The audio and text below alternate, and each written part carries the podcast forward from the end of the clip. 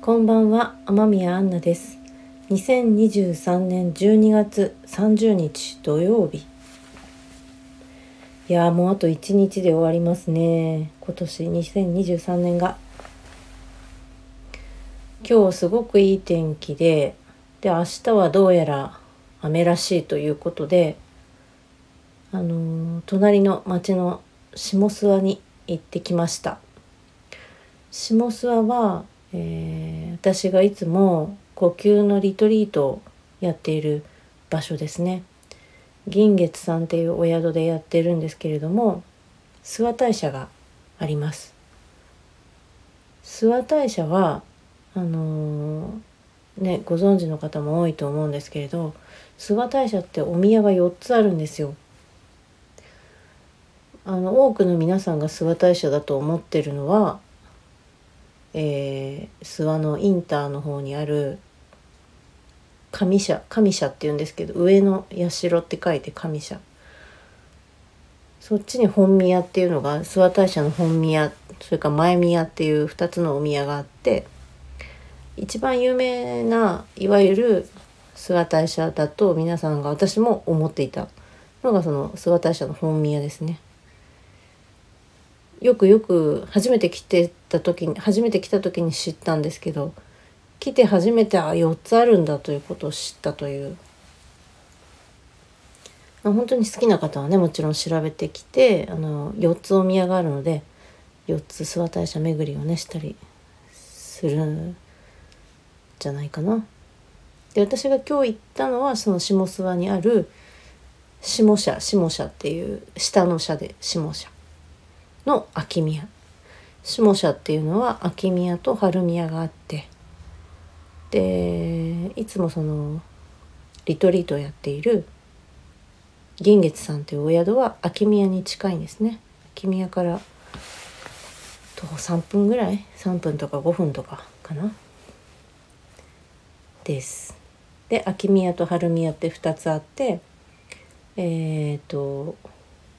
行ったり来たり神様がするとされております。にがつついたちに、えー、とお船祭りっていうんですけど、にがつついたちに秋宮から春宮に移って、ではちがつついたち夏になると今度春宮から夏、えー、夏じゃない春宮から秋宮に移ると、神様がねおみこしみたいなの乗って移るということなんです。だからまあ秋冬秋冬は秋宮にいるってことですね。で春夏は春宮に神様がいらっしゃるということで、今は秋宮におります。でまああのいちねん、このいちねんリトリートでお世話になったのでお参りしに行ってきました。すごくいい天気でね、あったかくて、うん、人もねそこまであのいないので、明日からはやっぱりちょっとこう三が日ね、明日明日と三が日はこう屋台がねいっぱい出て人がいっぱいお参りに来るらしいんですけど、まあねちょっとこの明日ちょっとねでも天気も良くないということもあって、もう明日のでもね準備がされておりましたよ。屋台がねいっぱいこう並んでて、夜になったら開くのかなと思ったんですけど全然開かなかったですね。そう午後に行って帰る頃に空いてるかもねなんて言ったんですけど、明日どうやらねやるみたいですね。で秋宮に行ったらまあお参りをして、えっとうーん秋宮の横のこう横秋宮でお参りして、こう外に出て諏訪湖側の方に駐車場があるんですけど、そっちに行くとこう諏訪湖が一望できるんですね。でそれはリトリートやった時は早朝参拝というのをするんですね。朝のごじよんじゅっぷんとかにロビーに集合して、で宿の女将が案内してくれて、でちょっと町の街をちょっとだけ案内しながしてもらいながら、ろくじからの朝見家という朝の神事に向かうっていうのをいつもし て, してるんですね。でそこの朝の神事に参加して、でおかみが補足で後で説明してくれたりなどして、でさっきお伝えしたその駐車場の方に行って諏訪湖を眺めて、でまた街をちょっと散策して帰るっていうルートなんですけどね、これがすごい気持ちよくて、それで今年もねなんか随分ね行きましたね。こうこんなに神社に行くことはないというぐらい、こっちに来てから諏訪大社の、あの、まあ、秋宮ももちろんですけど時々春宮も行きますし、あとやっぱり諏訪大社 の, その上社の方に行きたいっていうリクエストも多いので、まあよん社行きたいっていう友達もいますけどね、まあ、そのリクエストに合わせてご案内するんですけれども、そう諏訪大社の上社 と,、えー、と下社あるってお伝えしたんですけど、その上社と下社で結構違うんですよ。なんか神事も違うそうで、上社っていうのはちょっと荒々しい感じの神事が多くて、例えば御頭祭っていうのがあるんですけど、鹿のね頭をこう備えるって、お供えするっていう、さすがにね今はあの剥製でやってるそうなんですけど、あと正月はカエルをやっぱりねお供えするという、まあ、ちょっとその狩猟の縄文系らしいんですけどね、こうちょっと狩りのね狩りの感じ、狩猟の感じの神事が多いと。で下社の方は弥生系というか農耕の、うん、稲とか稲をこう豊穣の祭りっていうんですか、豊作を願ったお祭りとか、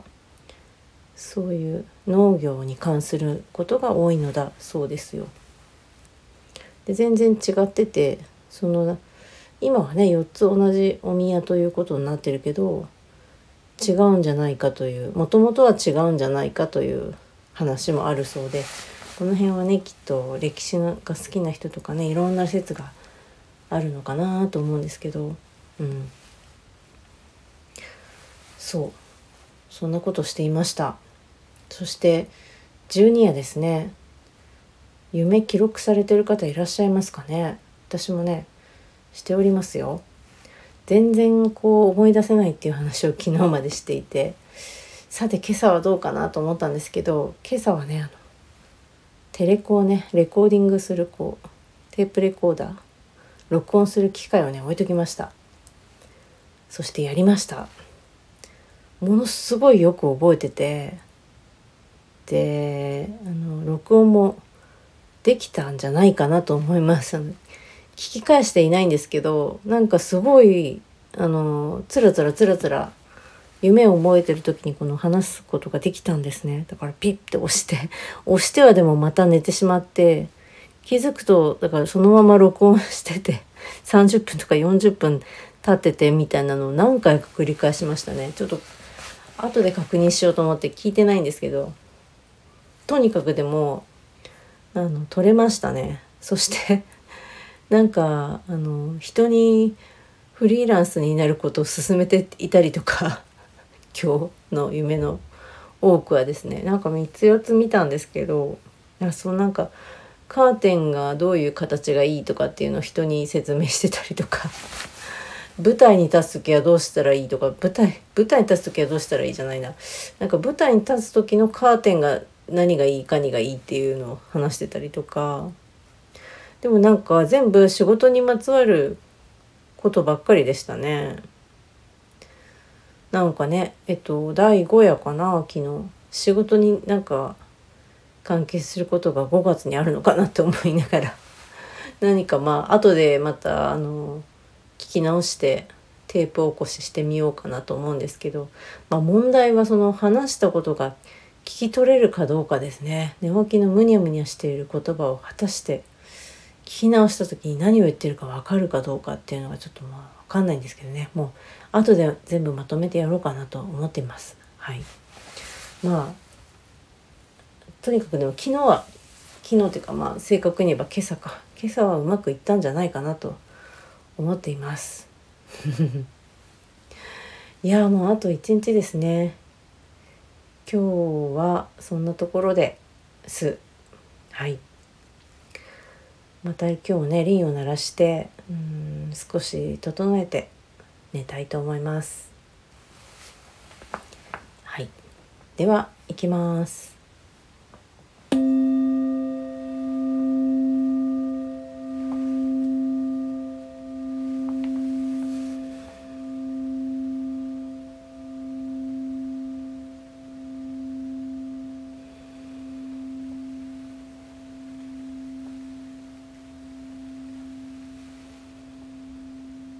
頭のてっぺんから両足の指先に向けて全身の力を抜きます。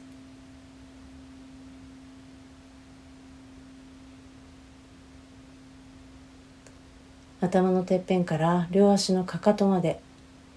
床に乗っかっている体を感じます。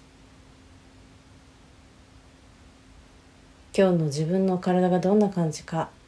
丁寧に観察していきます。右半身と左半身の違い、上半身の感じ、下半身の感じ。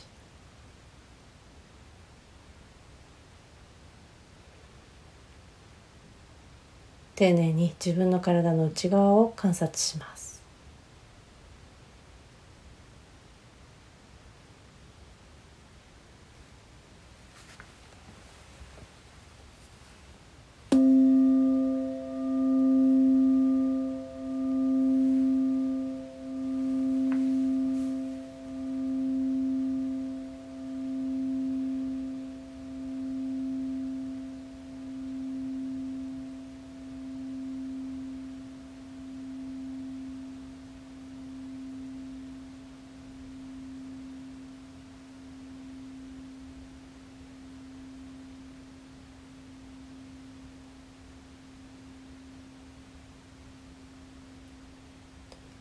はい、OK です。自然な呼吸に戻します。